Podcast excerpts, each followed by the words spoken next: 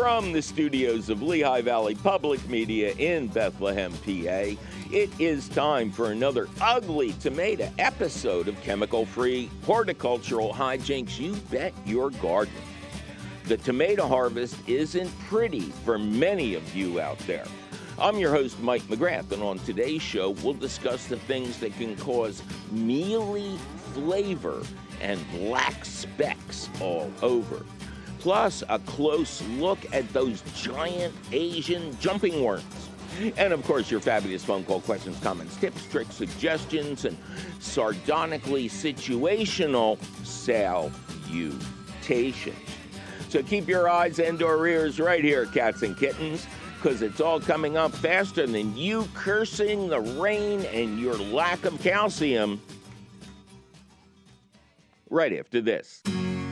Support for You Bet Your Garden is provided by the Espoma Company, offering a complete selection of natural organic plant foods and potting soils. More information about Espoma and the Espoma Natural Gardening Community can be found at espoma dot com. Welcome to another thrilling episode of You Bet Your Garden from the studios of Lehigh Valley Public Media in Bethlehem, P A. I am your host, Mike McGrath. Coming up later in the show, we're going to tell you what went wrong with your tomatoes this year and what you can do about it next season. We're also going to talk to Doctor Erica Hannickel about the Asian jumping worm that has people very concerned. But before that, your fabulous phone calls at eight eight eight, four nine two, nine four four four. All right, Joanne, welcome to You Bet Your Garden. Hi, Mike. Hello, Joanne. How are you? I'm good. How are you? I'm just ducky. Thanks for asking. We may have changed studios, but Ducky, it's in his contract to come along. Um, and wh- where are, where are you? I'm in Abington, Pennsylvania. I know Abington, Pennsylvania. Very well. Crossroads of what, six eleven and two oh two? Township Line Road. Yeah. Abington, P A. What can we do for you? Uh, well, I'm having an issue with my tomatoes. As they get bigger, they're developing these sort of depressed black, I don't know, spots. Mm-hmm. Lesions on them, mm-hmm. And when you cut them open, the black actually goes into the meat of the tomatoes. Mm. I was wondering if maybe it was some kind of fungus because we've had a lot of humidity and rain here lately. Fung- we not ought to, to mention, we ought to have a duck on the show. Oh, I, not you, Ducky. We need a duck on this show to drop down from the ceiling every time somebody says fungus, like they used to on You Bet Your Life with Groucho. I mean, that is, everything is a fungus. The, the, the handle fell off my shovel. Was that a fungus? Now, um, when your tomatoes went bad, did they go bad at the blossom end on the bottom or just... Uh, the sides, actually. I sent a picture in my email, actually, so you could see them. Well, I never got it. But no, it's not like blossom, not like blossom end rot. It's different. It's something I've never seen before. And um, obviously, you've had uh, a lot of water in short periods of time um, during oh, this yeah. summer. Uh, raised, yep. raised beds or flat ground? Raised beds. Okay. And I put the, the eggshells in the in the growing hole like you recommended.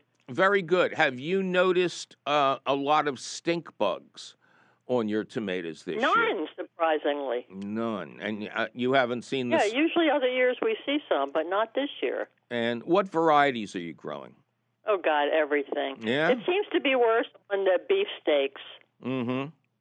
Um, is it possible that the beefsteaks are splitting, and then dis- no. disease or insects are getting in there, no?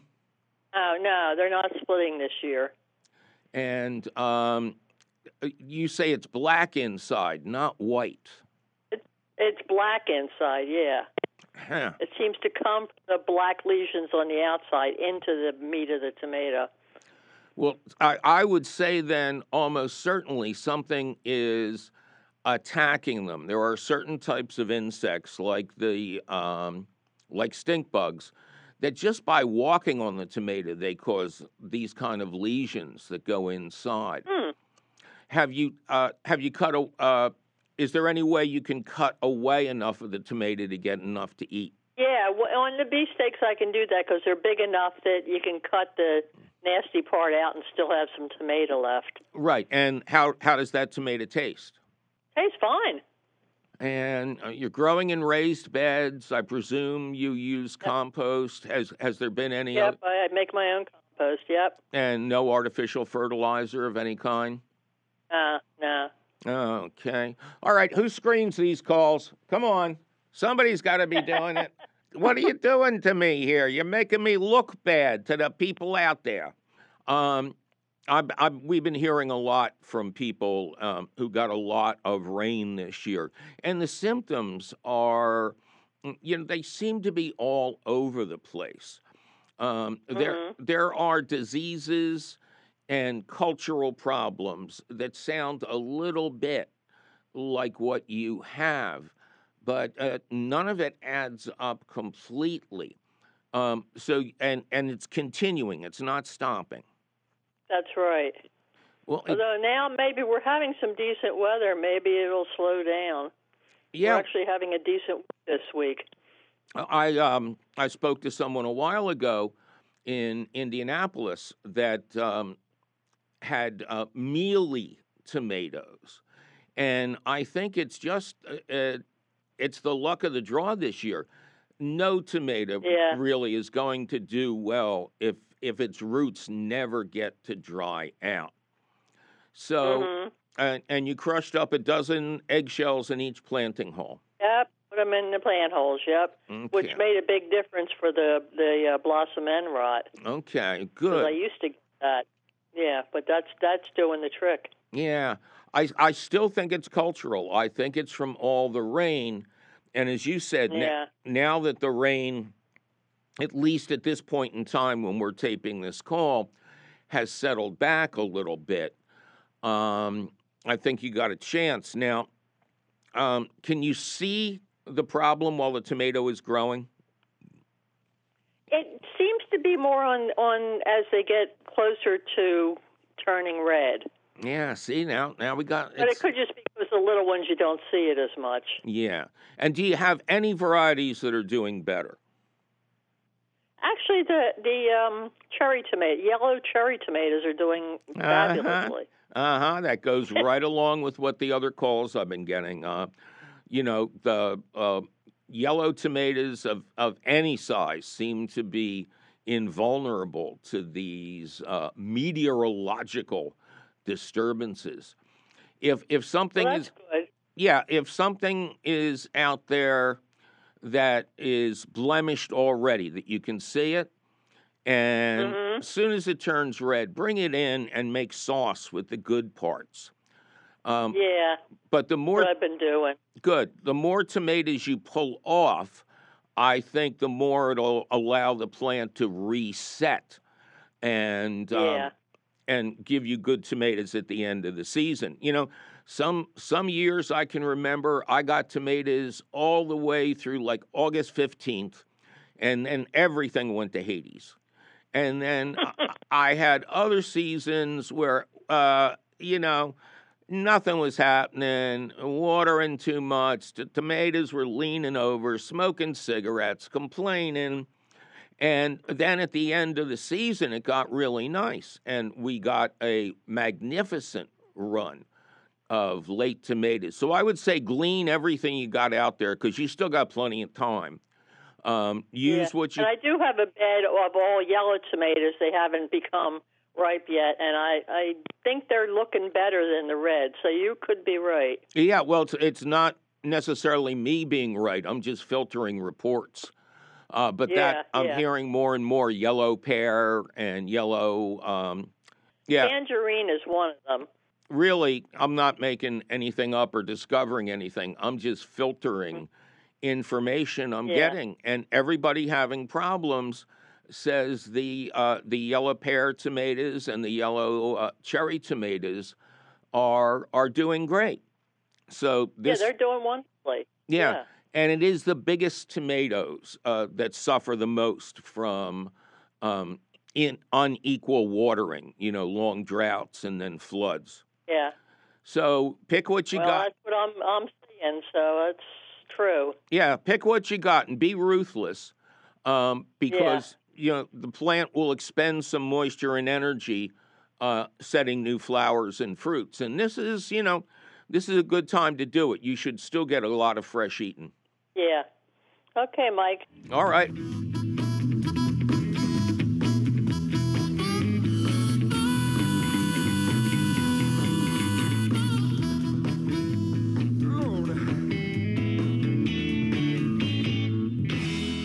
Steve, welcome to You Bet Your Garden.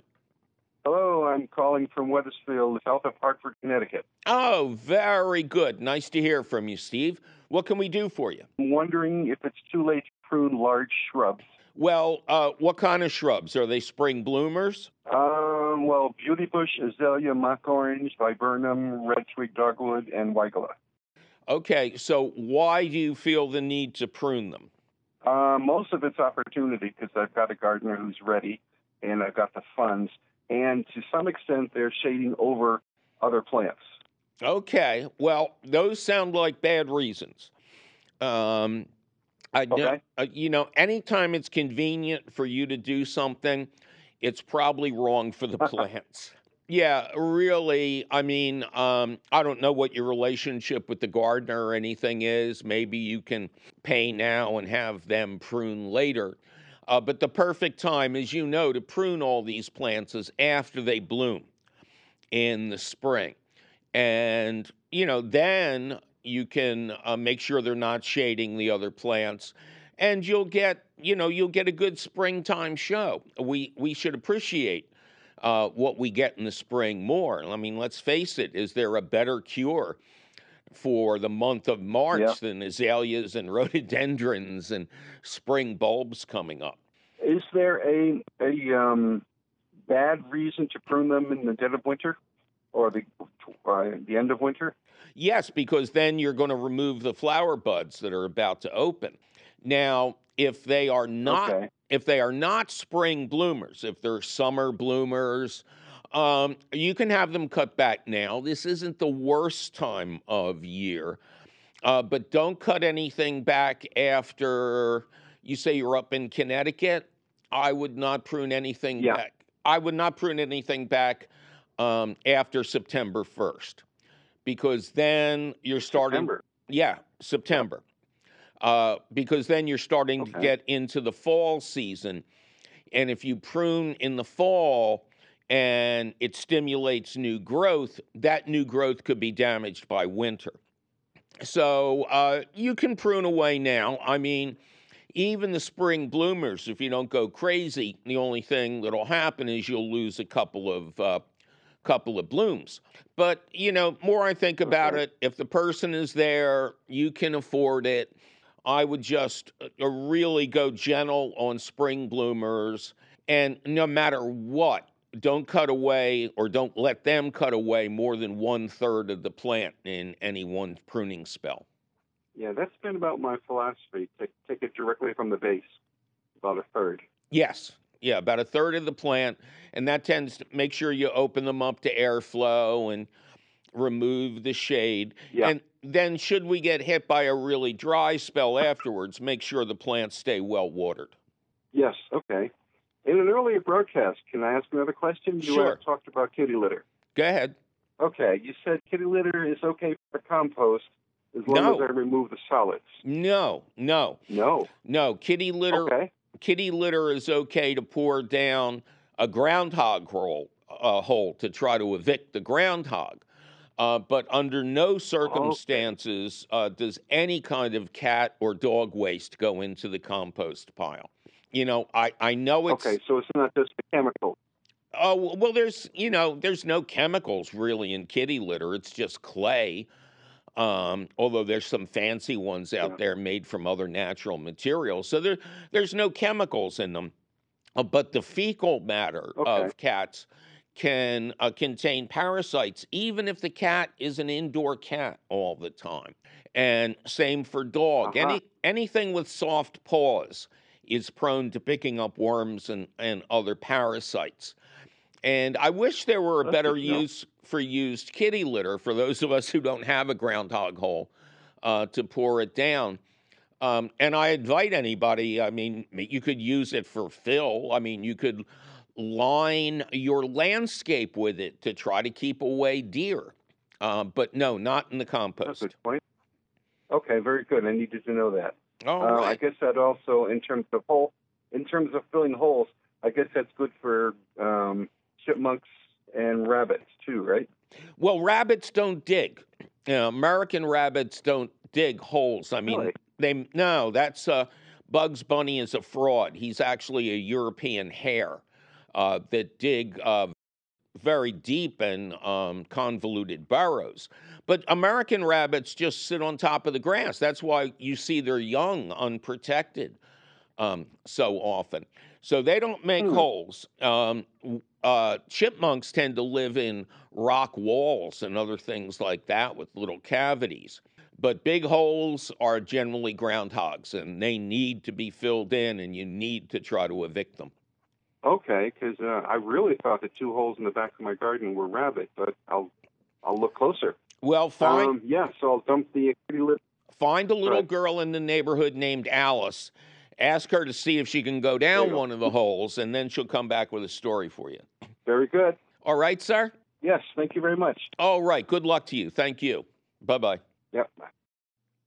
Well, it's time for me to take a little break and announce that it is almost out of time time for cool season grass growers to seed a new lawn, overseed an existing one, core aerate and or dethatch an existing lawn, except you should not do both the coring and the dethatching in any single season.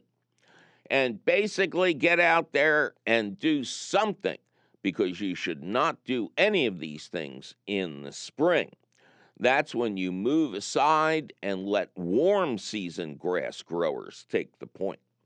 But don't go looking up the reasons why in our archives of hundreds of answers to your garden questions just yet, because we'll be right back with terrible tomatoes and more of your terrible phone calls. I'm miserly Mike McGrath, and you're listening to You Bet Your Garden from Lehigh Valley Public Media in Bethlehem, Pennsylvania.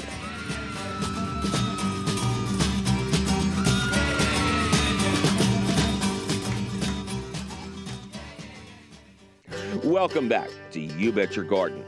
From the studios of Lehigh Valley Public Media in Bethlehem, P A, I am your host, Mike McGrath.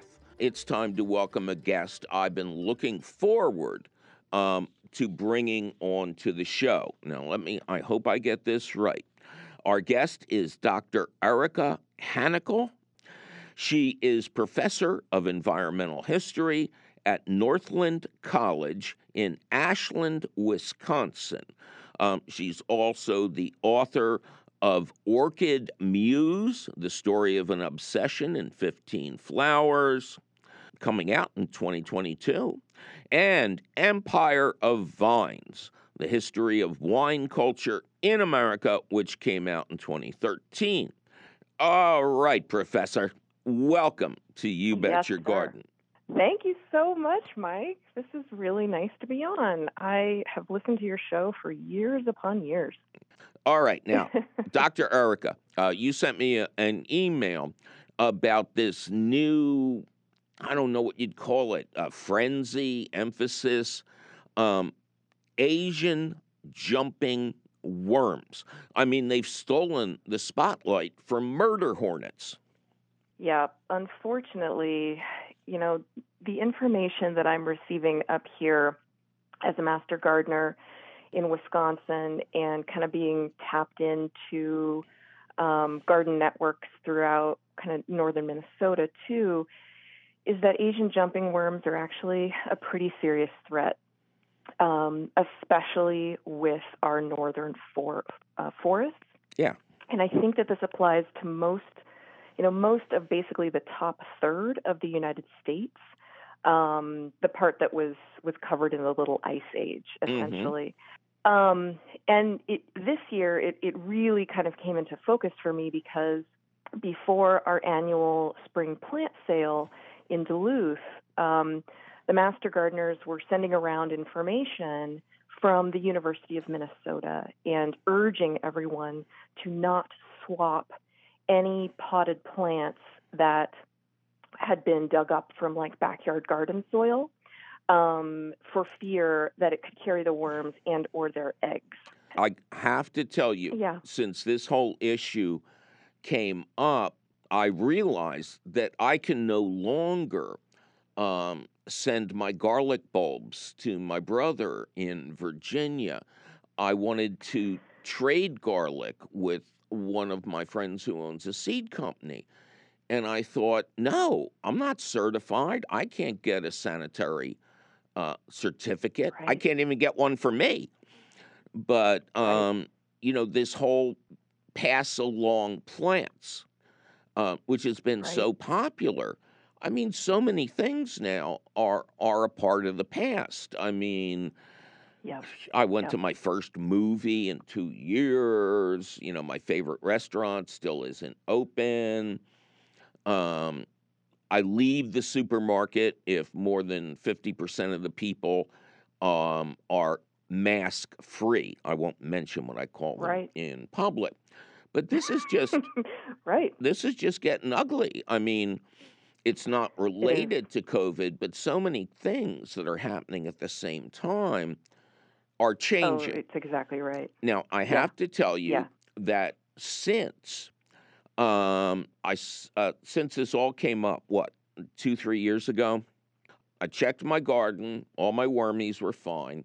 And then just this season, after a couple of heavy rains, there were these long and I guess thick worms that almost resembled um, three quarters of a garden snake, garter snake. And, oh gosh. and I wanted to see, um, you know, oh, so you're the jumping bean. And I touched it and it jumped. It was, um, it was not a little hop. It was a jump. Stuck the landing yeah, the, too. Yeah. Man, man. I mean, I think the the frightening thing about the jumping worms is, you know, they're changing the soil structure so rapidly, and really its mineral content, because they process the leaf litter so much faster. They're causing more erosion, and this is, you know, relative to like your red wigglers are, are kind of, you know, normal worms coast to coast by this point.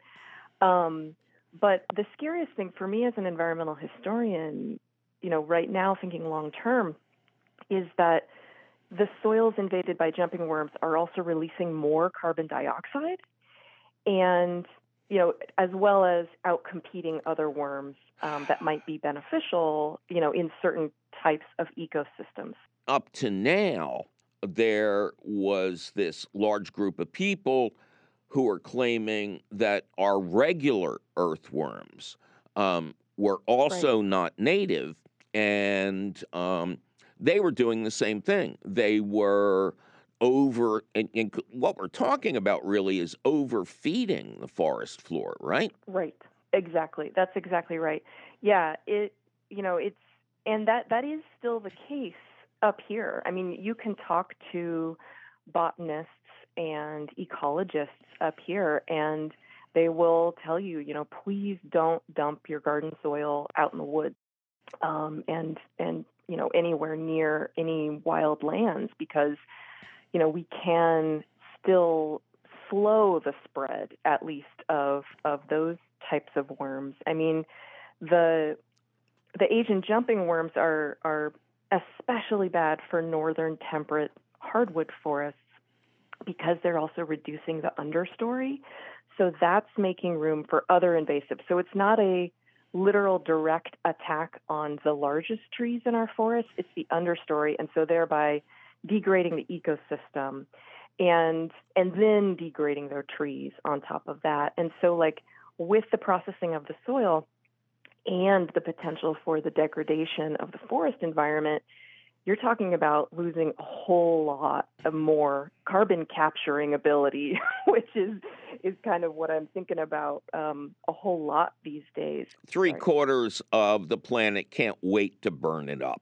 If if this summer didn't convince them that climate change was wrong, then I think the next thing uh, God has to unleash is uh, the plague of locusts and the reign of frogs and toads. Yeah, I mean, it really is a difference in quality and in scale.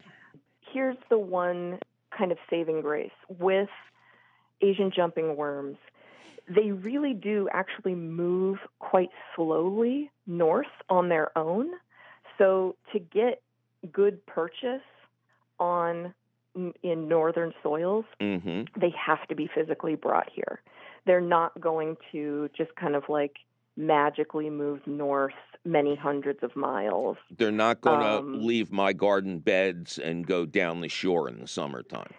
Right. I mean, they move like inches to feet per year. Okay. And, you know, but if we're giving them, a, you know, hitching a ride with us fifty miles north, one hundred fifty miles north, if you're going to, yeah. Erica, this has changed so much of my perspective and so much of my answers, you know, email.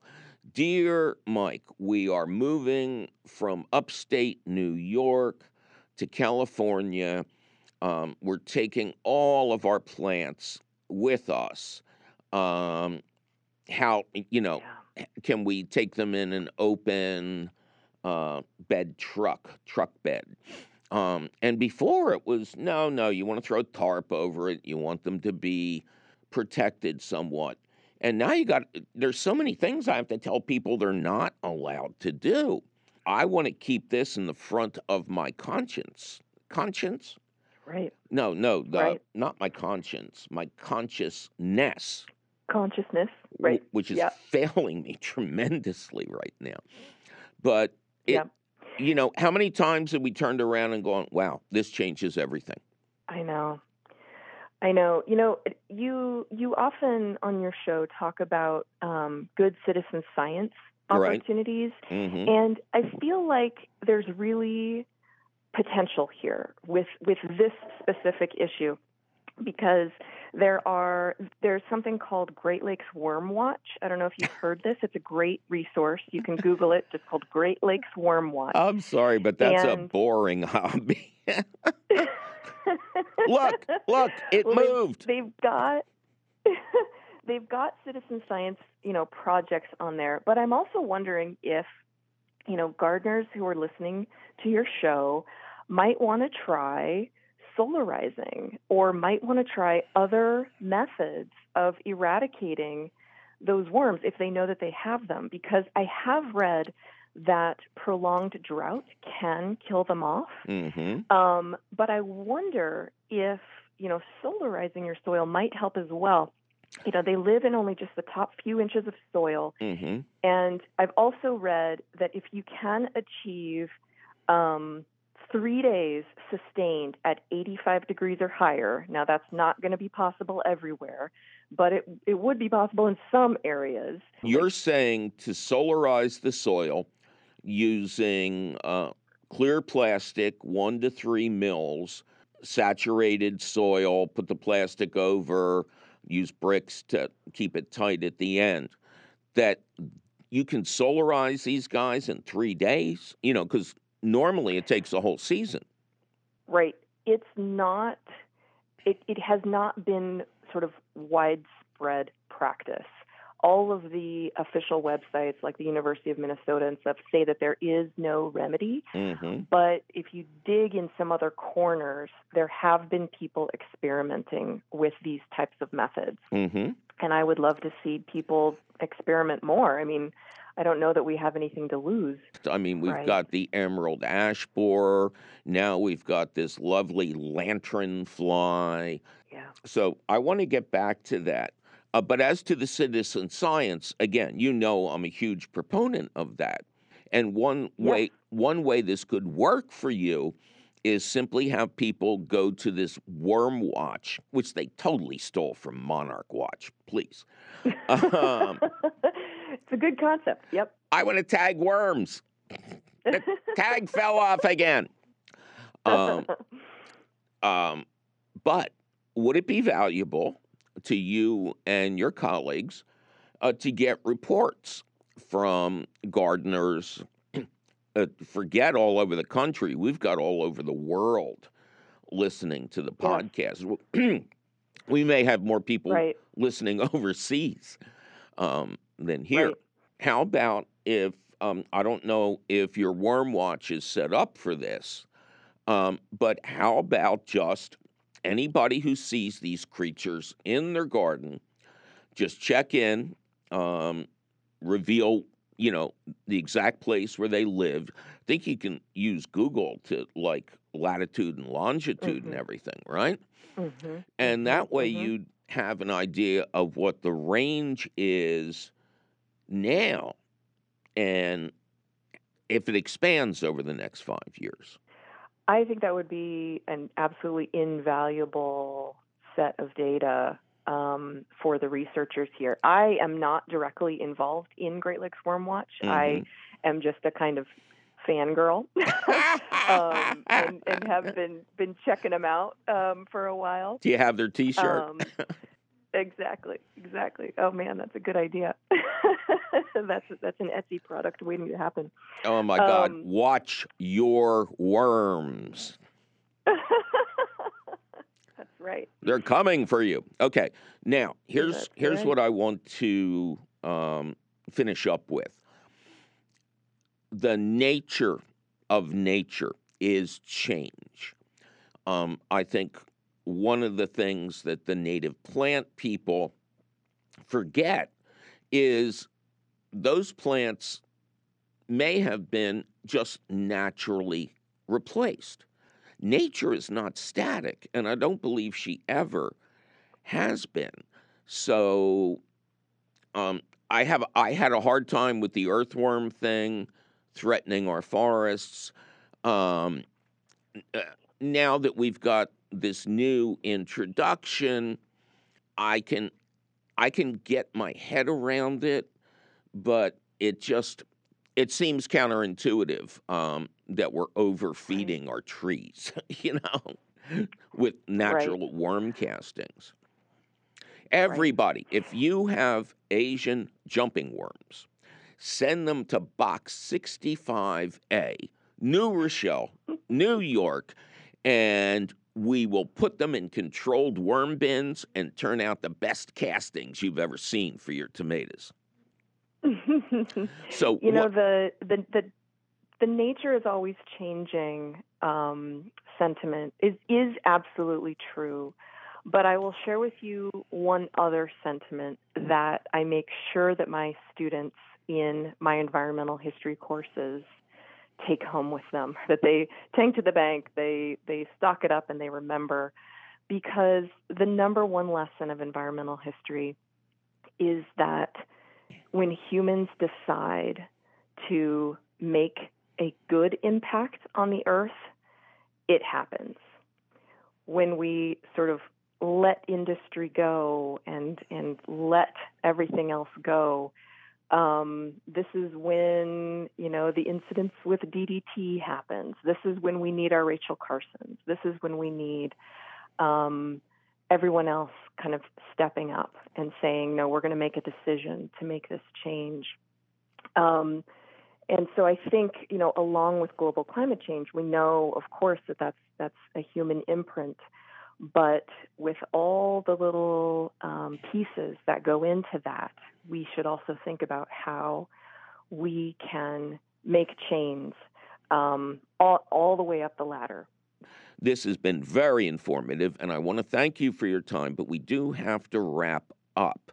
Now, um, Worm Watch. Uh, people can find that, and they can see what they can do. Yep. Um, don't trade plants. Don't move soil. I mean, we've been saying that about firewood um, for years and years. Um, and we can slow it down, but I don't think we can ever stop it. I, I just want to say thanks um, to you, Mike. Your your show has been a really bright light for me, and I know a lot of other people in, in COVID times as well. You've you've been a real help to get us out of our heads and into our gardens for a while. I'm just a mensch. What can I say? You sure are. All right. Um, I want to thank Doctor Erica Hannickel, um, author of books on orchids and wine grape vines. She is professor of environmental history at Northland College in Ashland, Wisconsin. And I want to thank you very much for being on the show. Keep an eye on us and tell us how we're doing. Thanks so much. My pleasure. Thank you for being with us. Bye. Bye-bye.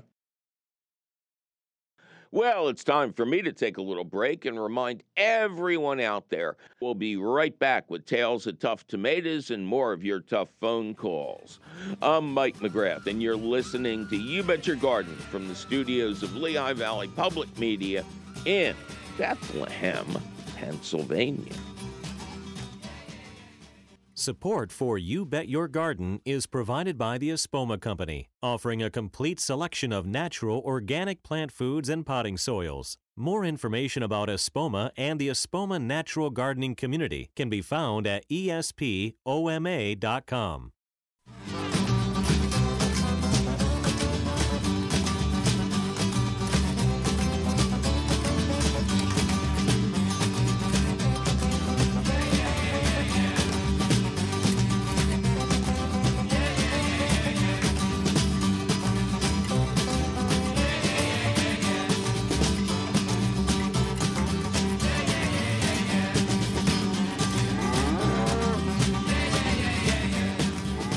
Welcome back to another thrilling episode of You Bet Your Garden from the studios of Lehigh Valley Public Media in Bethlehem, P A. I am your host, Mike McGrath, and we're in the stretch now, cats and kittens. That's right. In just a couple of minutes, we'll be getting to the question of the week, why your tomatoes either looked so bad, tasted so bad, or for you lucky ones, both. But first, another phone call at eight eight eight, four nine two, nine four four four. Ed, welcome to You Bet Your Garden. Thank you, Mike. Uh, I'm a new fan this summer, and it's an honor to speak with you. Uh, well, we'll try to change your opinion during this little talk. Uh, where are you, Ed? I'm in Downingtown, Pennsylvania, Chester County. I know where that is. Very nice area. All right. What can we do for Ed in Downingtown, P A? So I've been fighting a, a multi-year battle um, with what I understand to be Japanese stilt grass in my flower beds, um, vegetable areas, and the entire lawn. Mm-hmm. And um, I'm starting to wonder if, if it's a battle I can even win. And I, I want to see if I'm if I'm doing the right things. Japanese stilt grass makes itself apparent in lawns because it grows two, three times as fast. So it becomes very obvious in a lawn. What kind of grass are you growing in the lawn? Uh, so I think um, I think there's a battle going on between multiple species. I, I think um, it's predominantly, uh, I suppose, cool season, you know, Pennsylvania mix. Okay. Is what's mostly been put down. Okay. Um, Japanese stilt grass seems impossible, but this is one of those, quote, weeds uh, that pulls easily from wet soil. Um, so really what you have to do is a pulling party.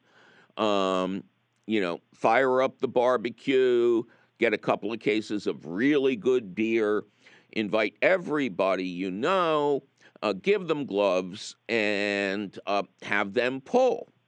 And interestingly enough, Japanese stilt grass Um, is also edible. Uh, the roots, I believe, are very similar uh, to bamboo shoots. So, you know, what better way to get even with a weed than having it for dinner? Wow. So that's um, that's the real answer. Um, it I don't think it would um, it would be susceptible to a flame weeder or one of the new um, iron-based herbicides, But, you know, pulling, it, it's the old, that's the old herbicide. Pull it up. But, you know, you have to be diligent. You have to get it all. And after that, you know, if you do a good pulling party, after that you may notice, you know, a couple of shoots here and there. And you'll know. Soak the soil thoroughly.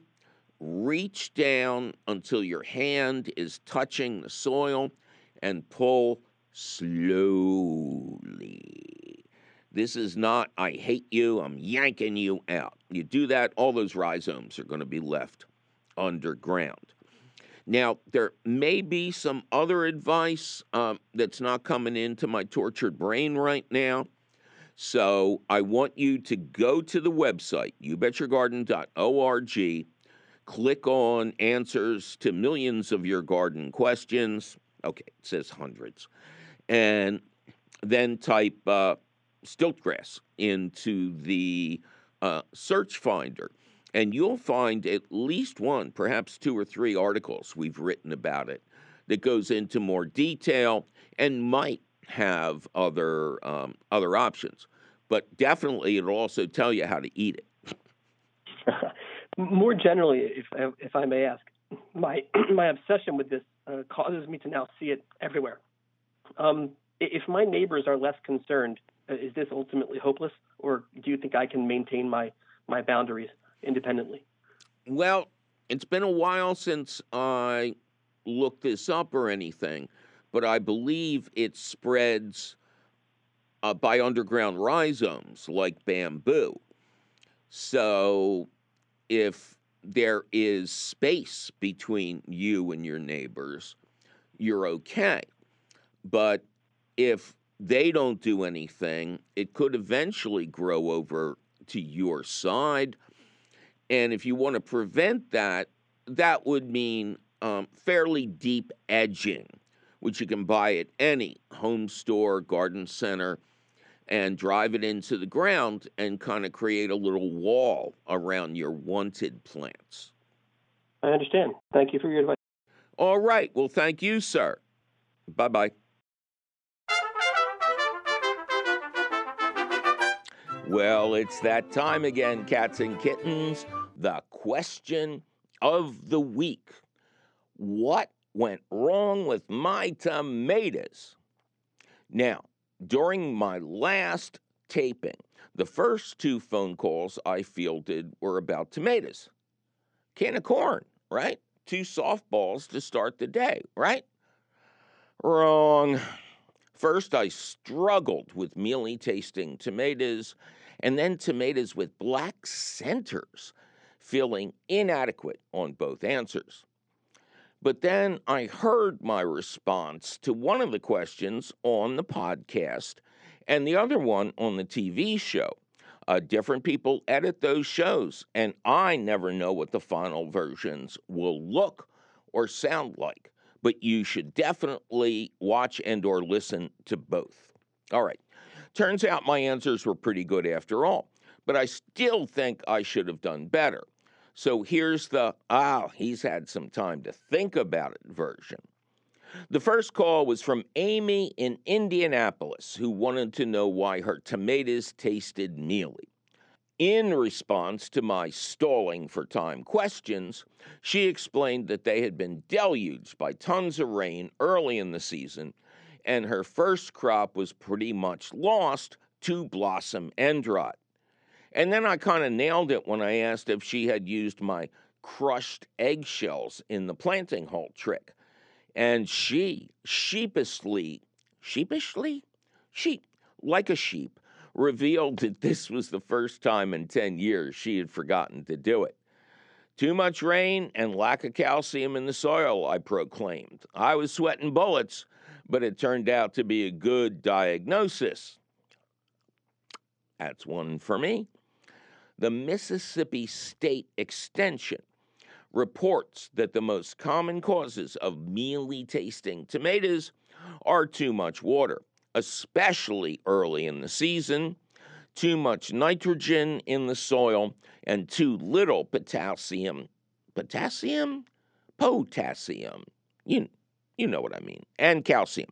They also point out that some varieties are more susceptible than others, but they don't name names.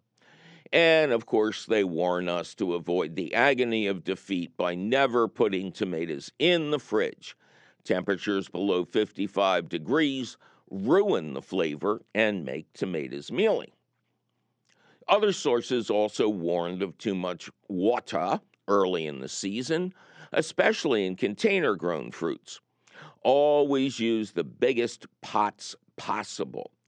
The condition generally affects the first grown fruits when they're still too tiny to process much water. Ah, but too much water at the end of the season can also dilute the flavor. Many sources add that tomatoes grow best and develop their finest flavor in soil with a pH of around six point five, which is just slightly acidic, and right in the perfect pH zone for most of the plants of summer. The reason goes back to calcium, as a low pH won't allow the plants to take up any calcium that is in the soil.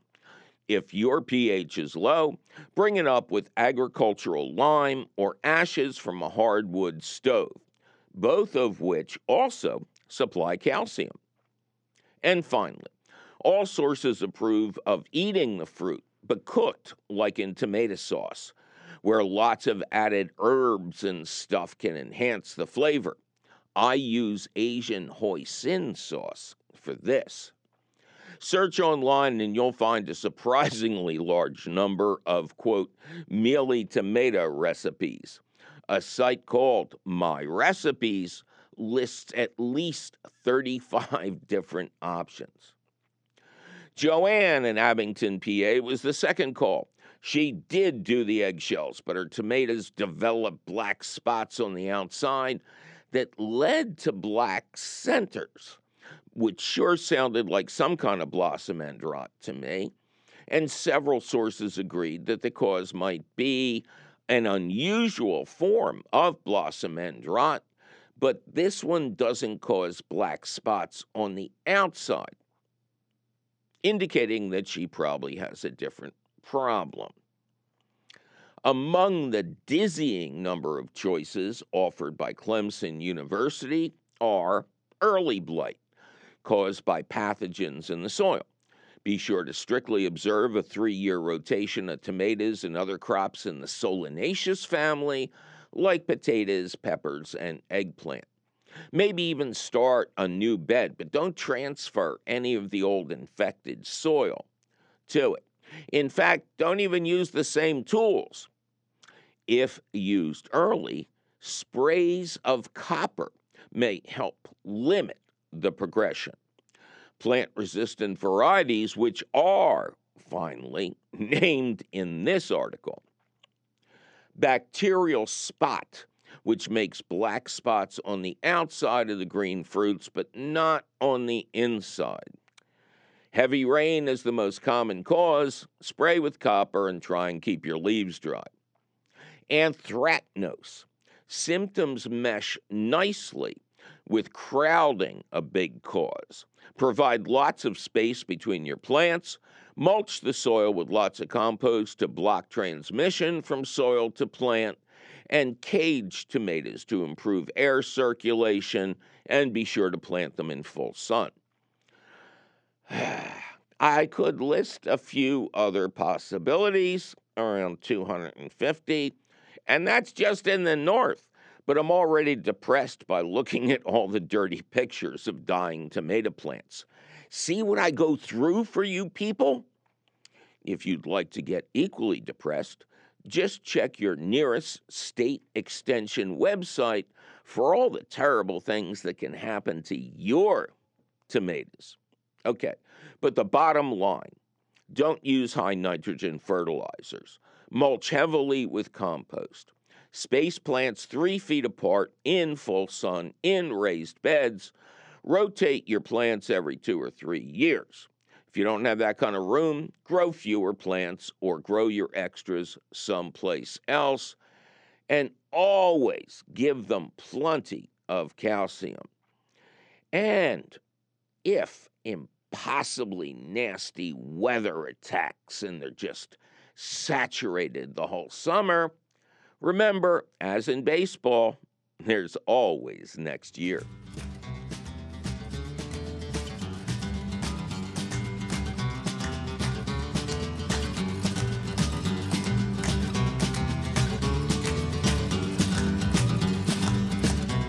Well, that sure was more than you wanted to hear about a ton of potential tomato tragedies now, wasn't it?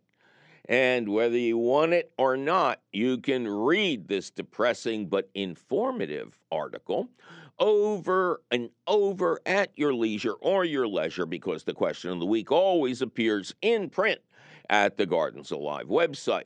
Just click the link for the question of the week at our website, which is still and will forever be, sing it out, kids, you bet your garden dot org. Gardens Alive supports the You Bet Your Garden Question of the Week, and you will always find the latest question of the week at the Gardens Alive website. Yikes, my producer is threatening to make my tomatoes taste mealy. If I don't get out of this studio, whew, we must be out of time. But you can call us anytime at eight eight eight, four nine two, nine four four four or send us your email. You're tired, you're poor, your wretched refuse teeming towards our garden shore at Y B Y G at W L V T dot org. Please include your location. You'll find all of our contact information, plus answers to your garden questions, audio of this show, video of this show, audio and video of old shows. What do you want? Oh, and links to our internationally renowned podcast. It's all at our website, you bet your garden dot org. You Bet Your Garden is a half-hour public television show, an hour-long public radio show and podcast, all produced and delivered to you weekly by Lehigh Valley Public Media in Bethlehem, P A. Our radio show is distributed by P R X, the Public Radio Exchange. You Bet Your Garden was created by Mike McGrath. Mike McGrath was created when a rogue Virginia Beach wave knocked him head over tea kettle, which luckily carried him away from the grasp of an enormous but yet unseen great white shark. What? Yeah, Jaws was on uh, the other day. Why? Why do you ask? Ken Queter plays our theme song. Our chief content officer is Yoni Greenbaum. Our angel of the airways is Christine Dempsey. Our engineer is always cheerful, Charlie Sarah. Our social media director is Amanda Norfleet. Check out her fine work and ponder lots of pretty pictures at the You Bet Your Garden Facebook page. Our brand new Peerless Princess of Profound production is Teresa Radke. As always, our audio editor is the lovely Jonas Bowen. Our video editor is judicious Jake Boyer, not Jake Morris, who's around here moving equipment and I don't know. Our harassed and harried director is Javier Diaz. Our usual gang of idiots generally includes Eric Werner, Zach the Tack, that Jake who is not Boyer, and whoever else is hanging around today. Our beloved C E O, Tim, have a donut and you'll feel better, Fallon, continues to put up with me. I'm your host, Mike McGrath, reminding all of you cats and kittens to make every day a fruitful day, um, or a vegetative day, or arboreal, or I'll just make it a ducky day, okay? And good night, Missus Calabash, wherever you are.